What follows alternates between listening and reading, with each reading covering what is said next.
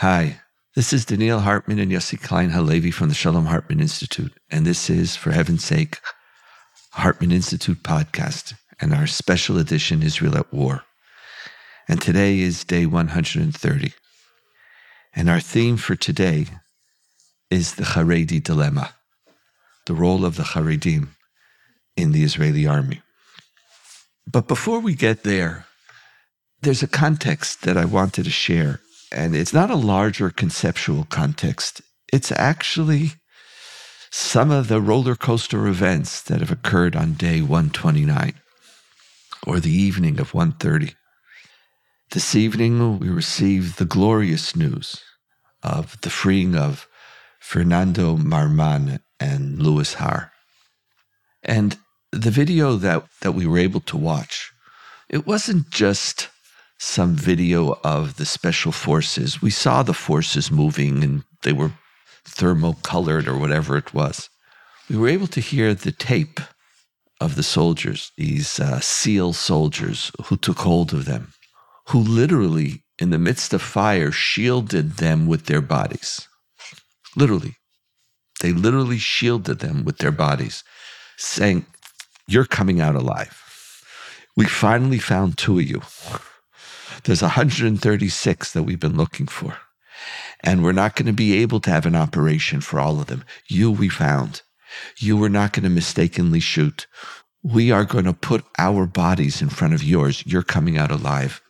And the conversation between them on the helicopter, it was, here it is, you know, these are SEALs, about as rough and tough as you can get. The gentleness. And, they, and they've just been spoke, through a battle they just they right they're just they, thank you Yossi. It's just it's just my you just hear it. Are you cold? Here come take a jacket. One of them gives them his shoes. Says are you okay? Are you cold? And i don't know which hostage responds my heart is warm and we're with you. We're safe. They speak to them literally like i as a grandparent speak to my grandchildren in a time which might be they might be a little nervous. Just feeling the love, like that's the Jewish people. You know, this Yossi makes the whole thing worthwhile. I don't want to over romanticize. And we I'm not focusing on the Entebbe dimension of this. No, no, no. It's the it was the tenderness. And, uh, you know, when you say it makes the whole thing worthwhile, I'm just smiling to myself and thinking the whole thing is really a lot. you know? that's, that's, true. I, I know. You know what I meant? The whole thing was, I didn't mean the war. I mean, this, my, it's like these emotional journeys. And, um, you know what they called them? You know what their code name was over the radio? The hostages who were, their name was Yahalom. Hmm. The code name is Diamonds. Did we get the two diamonds out? A heist, a diamond heist. uh, that could have been. See, ah, that was one side. The other side was these are our diamonds. Yeah. yeah. These are our diamonds. And so we have many diamonds left behind. Two diamonds we were able to save with great heroism. Today, it's reported that we're getting closer, or that you never know, France, Egypt are saying that we're getting closer to agreeing on a, on some form of a, I don't know if it's a six week ceasefire and maybe more of our diamonds will come home. And at the same day, three soldiers, beautiful soldiers, um, were killed. And so there is no more appropriate context to speak about Haredim. Because this is not a theoretical conversation about should Haredim serve in the army, should they not. This is a context in which a legislation was put forth by the government to re regulate military service, to bring it back up from 30 months to 36 months. It had been dropped because we didn't need soldiers to spend as much time. Reserve duty was shortened so that you can be called periodically, but at the very most for 15 days consecutive days every three years, or 15 or 20 days every consecutive year. Now you could be called 40 days every consecutive year. And they're emptying out or taking about 1,500 soldiers, students in the middle of their pre army gap year stopping their year in the middle. These children have been given an exemption till the end of the spring, till the middle of the summer when they're supposed to be drafted. And they're in the middle of an educational experience. Um, 1,500 are being taken out, closing from our gap year. There's Oh, really? We're we're affected everyone, as well. Everyone, Ev- everyone, Yeah. everyone. It's the country needs soldiers. The country needs bodies. We've spoken about this before. There's no way anybody's going to be able to go back north without a major amount of soldiers on the border. Just this morning, it was reported that a mother and her child were seriously wounded from an anti tank missile, and we've spoken about them. These are Kornet missiles who fly with GPS laser precision, and they can go up to 10 kilometers. And Hezbollah has thousands of them, and they're firing them against houses. This was on the northern border. Uh, The northern border in Kiryat Shmona. No one's going home unless we don't know when. That's another conversation which we've already had, but they're not going home if there's some high technological defense system. We we need bodies. The Israeli army was moving towards a concept of a smaller army, high technology, and defense systems, warning systems, and now we have to go back in many ways to a 1973 concept of military service. Three years, more soldiers in the army, and right now, the country needs the Haredim. When 15% of the Jewish population aren't drafted, this is a huge, huge consequence, and the weight is heavier on everyone. Yet, in the same new draft law that was put forth by the government, it increases the weight on all of Israel and it institutes a formal exemption of Haredim from being drafted as long as you're studying in yeshiva. This is an issue we have to talk about. I don't want to attack the Haredim. I want to understand. I want to understand what it is that's causing this. Post October 7th, to even suggest such a legislation is strange. And a last word, just truth be told, before October 7th, I wasn't for Haredi draft. I don't know if I mentioned it here. I've talked about it. I wasn't for it because the army didn't want them. Army didn't want them. They weren't great soldiers, and the army was too big, and the army didn't. Did, it was just a burden, and it bothered units where men and women and secular. They just did. They didn't play well with people. After October seventh, everything has changed, but the legislation seems frozen in time. So let's try to understand a little bit. Let's first try, before we even critique, like, how do we understand why a legislation like this would still be passed? Do the Haredim still want this legislation? Who wants it? Where is it coming from? What are its sources? And why would Israeli society, or some of them, even consider it, knowing fully well that it was precisely when this legislation was passed that a huge uproar took place, and it was the front cause of the anti government demonstrations as a sign we need new leadership. Because if after October 7th you're still in pre October 7th thinking, we need new leadership. What's interesting, Donniel, because even within the Likud, there was a major outcry, certainly against the timing of this legislation.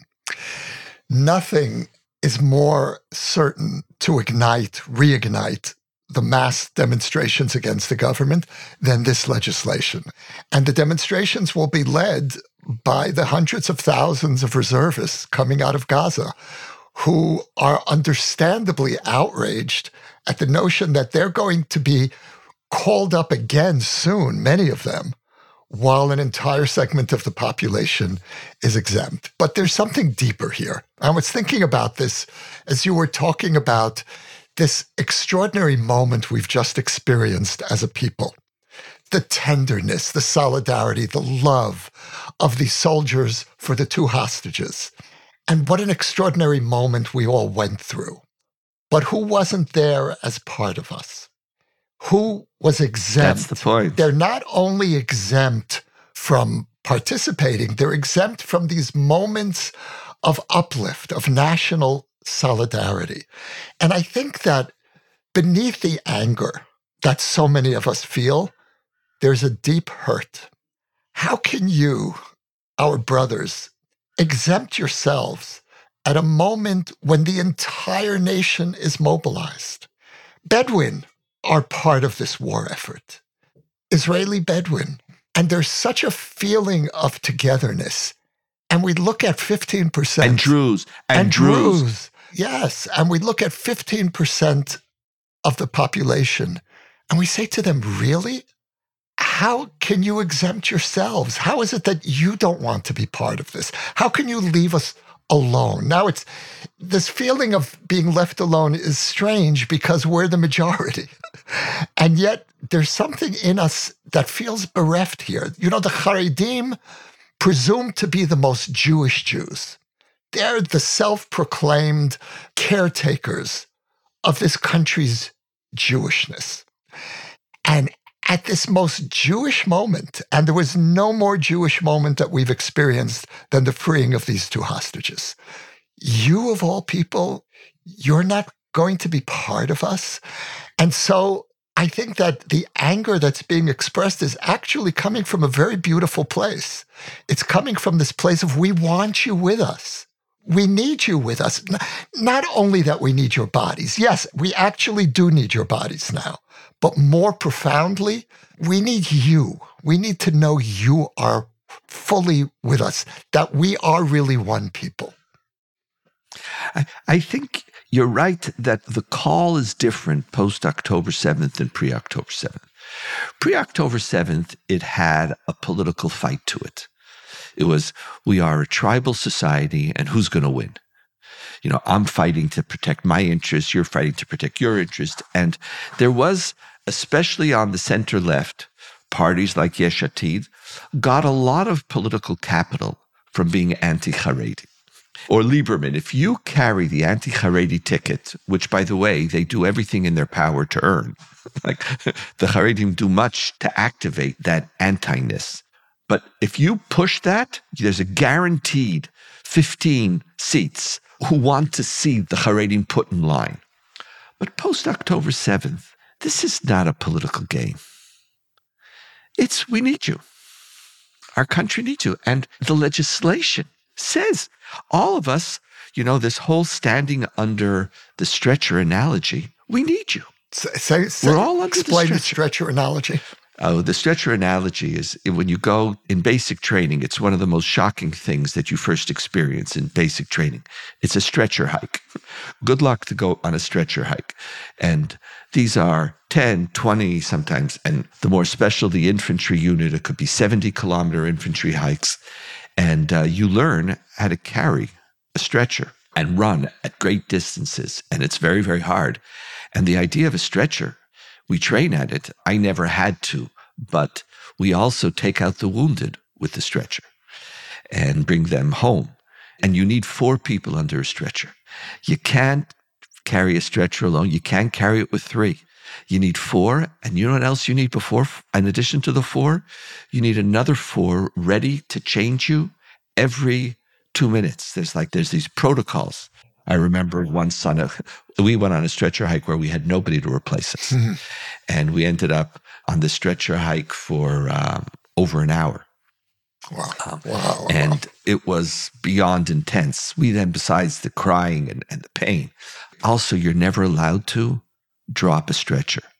Like if you drop a stretcher in training, the punishment is as severe as losing a gut. You just dropped your brother. Now, what's so interesting is how that metaphor has penetrated Israeli slang. So, for example, when Benny Gantz entered the government, he justified joining the Netanyahu government in that it's we're in a war and I'm putting my shoulder under the stretcher. Under the stretcher. You have to have been in training to feel it's not a word, it's something you even hear it, you feel it on your body. Like, are you there? And the thing is, you can't. There's so many things in life that we try to be excellent. We try to maximize our skill set. You can't do this alone. And that's the beautiful metaphor for the Haredim not being part of the all. We're all under the stretcher. How come you're not here? Right. We we need a fourth. We need you. We want you. We want you. We, now here comes the ambivalence. We don't really want you. well, we, because it when Hared, but it's different we, now. We want you. We do okay. now. You're right. You're now. right. you're right. It's like it's this whole ambivalence. By the way, an ambivalence which we've never had towards Israeli Arabs.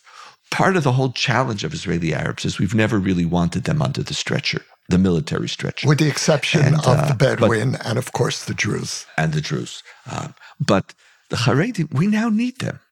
So you ask, how could they even insist at this time on a legislation like this? How could they?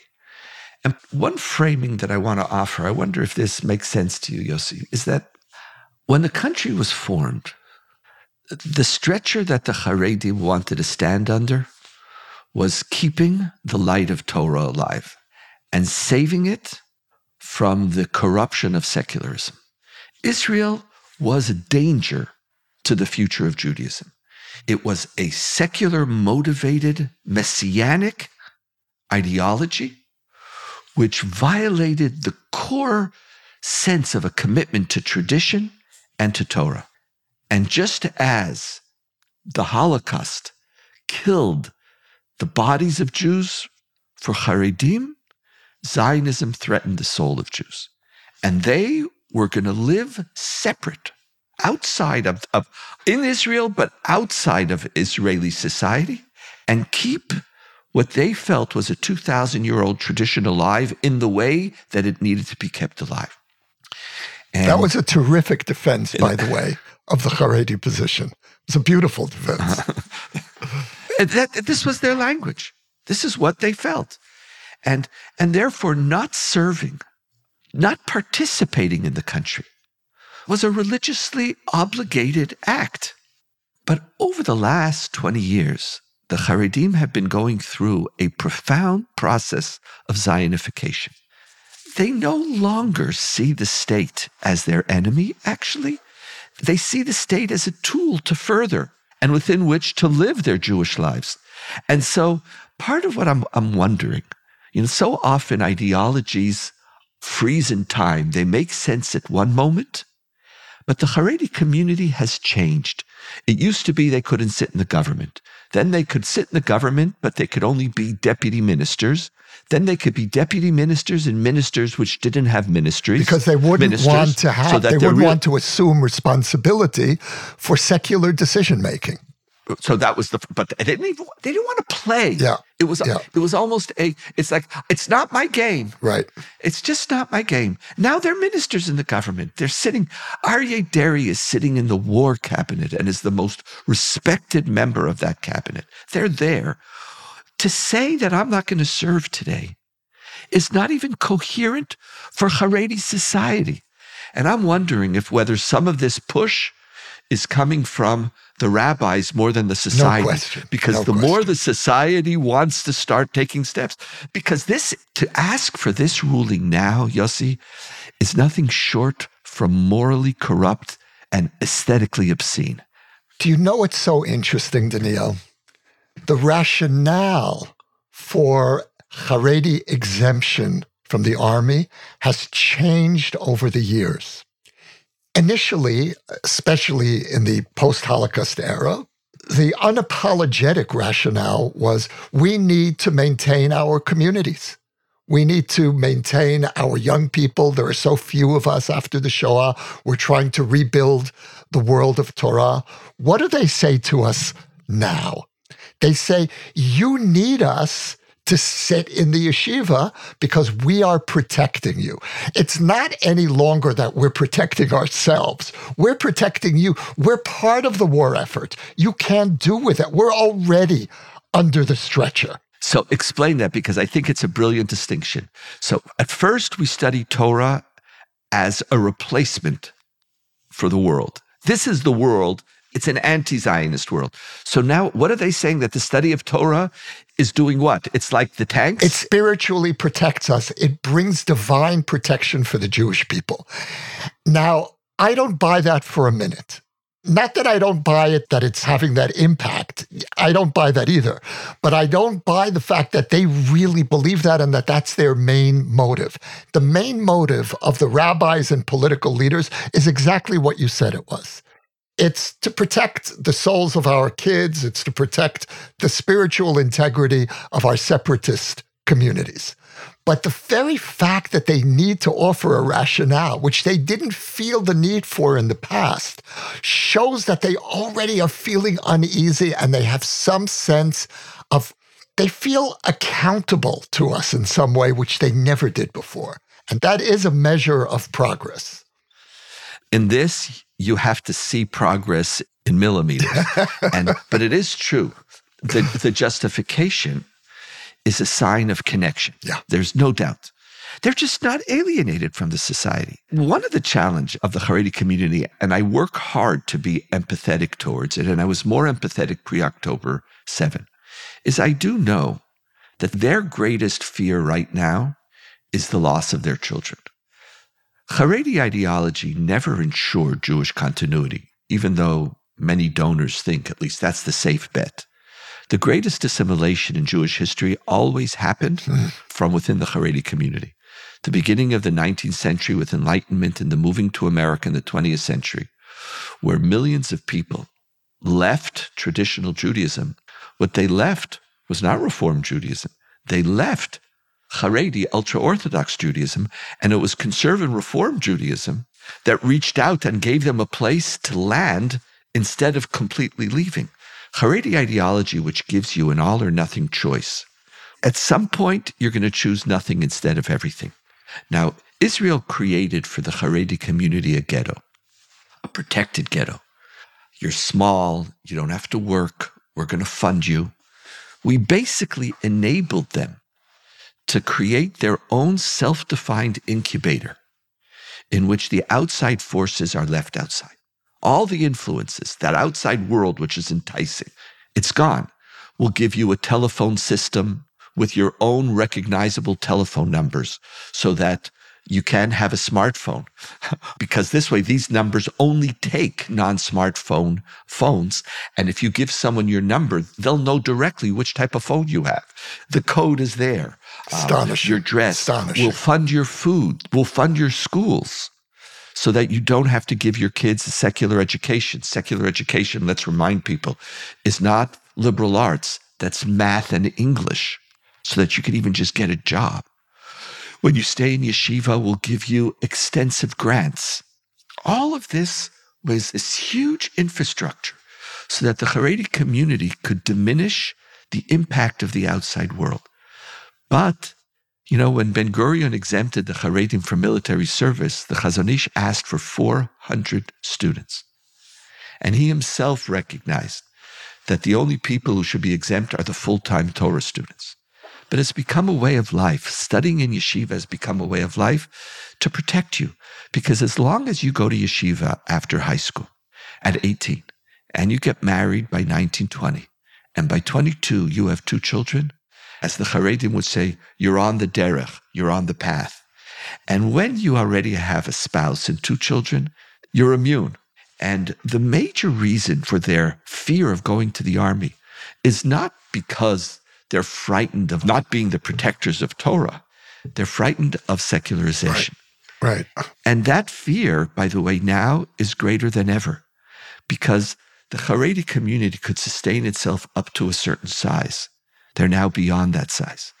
Zionism, secularism is permeating all over. They can't close it down. So what do they do? They now have two telephones. They have their Haredi phone and their hidden phone. Mm. They all are on the internet. The world is permeating. It's coming in. 50% of Haredi men, 70% of Haredi women are already working in the job force. And so they're panicking. They don't know how to serve in the army and remain ultra Orthodox. That's their fear. Do we have to, as a society, just say, that's your fear, get over it? I fear that my kid is going to live.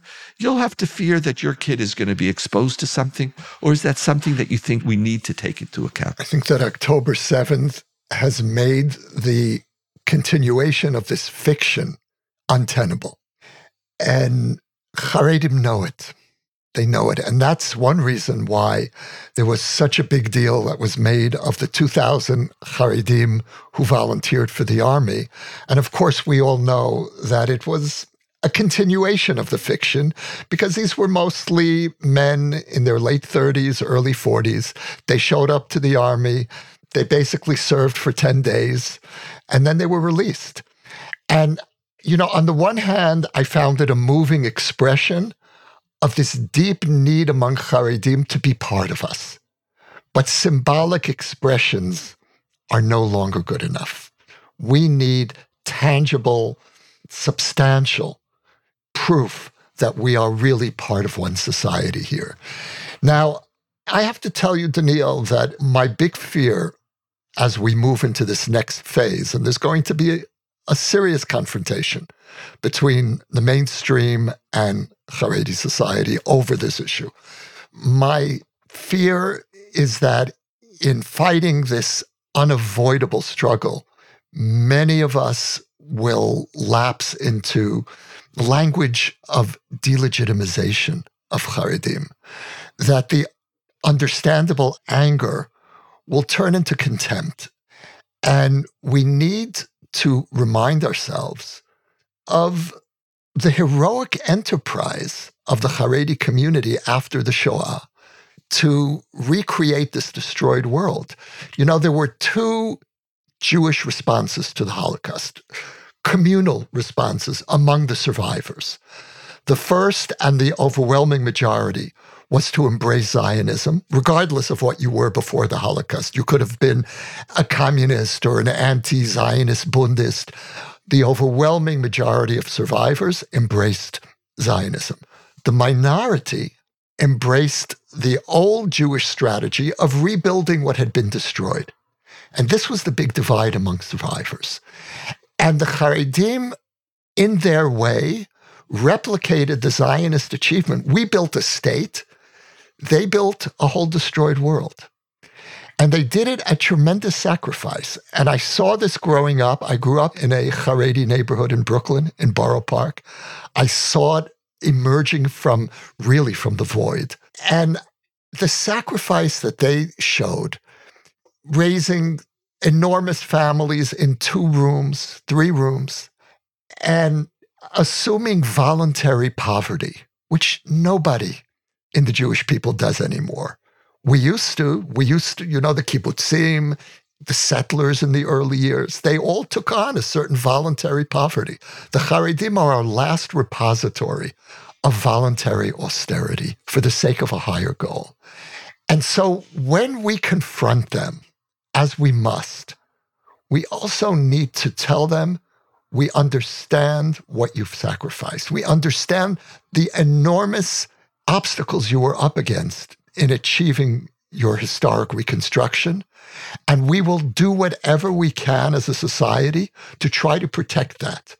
But this piece of it is unsustainable. Yossi, first of all, thank you. Um, you know that very deep in my soul, I yearn to expand my capacity for pluralism, my capacity to respect the validity of somebody who's very different from me. And it is a big part of what I teach and the whole mission of the Hartman Institute. In Israel, it's hardest to be pluralistic to the Haredim. Really is hardest. And you helped. They're not our enemy. They had a vision, they had a mission. You know, it was easier for me, as I said at the outset, to be quasi pluralistic because we didn't really need them. We really didn't need them. Now, the issue is not whether we accept their argument, but I think now the issue is how we conduct the debate. We can't allow Haredim to be exempt anymore. You have to get under the stretcher of our soldiers. You have to be in Gaza. You have to be on the border in the north. You have to be in the borders in the south. Yes, our children's lives are being endangered. There is a holiness to a battle. You know, Maimonides says that in a, a milchemet mitzvah, a war that is a mitzvah, which is at its essence a war for the survival of the Jewish people, nobody's exempt, Maimonides says. Even a chatan and a kala, a bride and a groom from their wedding, are taken out. Everybody's taken out. And your exemption based on the fact that your Torah study is saving the Jewish people, well, right now, we can't do that theological move. We need bodies. But if we think that we're going to do so by insulting, by attacking, through, you know, some of the types of demonstrations that we had over judicial reform, it's going to cause Haredim to shut down. We need to embrace each other because at the end, when you're under the stretcher, Yossi, if someone hates you, you all have to walk in the same direction. You even have to run at the same pace. You almost like almost left, right. You you got to be in sync. And it might take us a little longer. We might have to allow for a slower integration of Haredim into the army as long as it begins to happen because it has to be in sync. You don't win cultural integration. And by the way, this is the same thing with Israeli Arab Palestinians. You don't force it. It's not a punishment. It has to be something that is a win win that Israeli society very often has great hardship with. And in this moment of, of trauma and need and a lack of tolerance for anybody who's not under that stretcher, we have to leave some space and, and I think find a way for them to do so at our pace, but also at a pace that they're comfortable with. And also know that some of the battle is not them, but some of the battle is their rabbis for whom this is their power over the community. I think that's most of the struggle, actually. And so, Yossi, I so much appreciate that, yes, they were on a mission, but there's a new war that we're facing, and they're going to have to show up. Last words and thoughts, Yossi. You touched on this just now, which is that we've seen since October 7th an outpouring of love for the army, for secular Israel on the part of the Haredim. And that's something we haven't experienced. There's something precious that's happened here. And we have to honor that. We have to protect it, even as we lay down the law, so to speak, and make clear that what was will not be again. But with love, with respect, and inviting them under the stretcher rather than pushing them. And that's going to be a big challenge.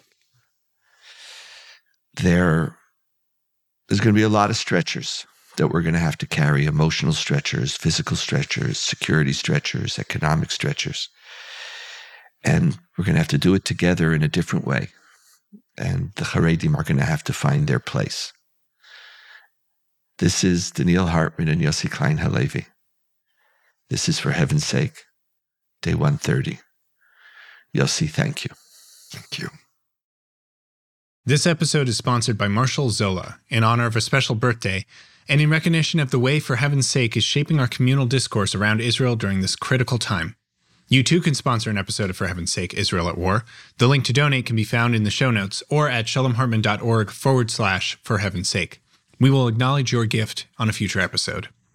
For more ideas from the Shalom Hartman Institute about what's unfolding right now, sign up for our newsletter in the show notes or visit shalomhartman.org forward slash Israel at war.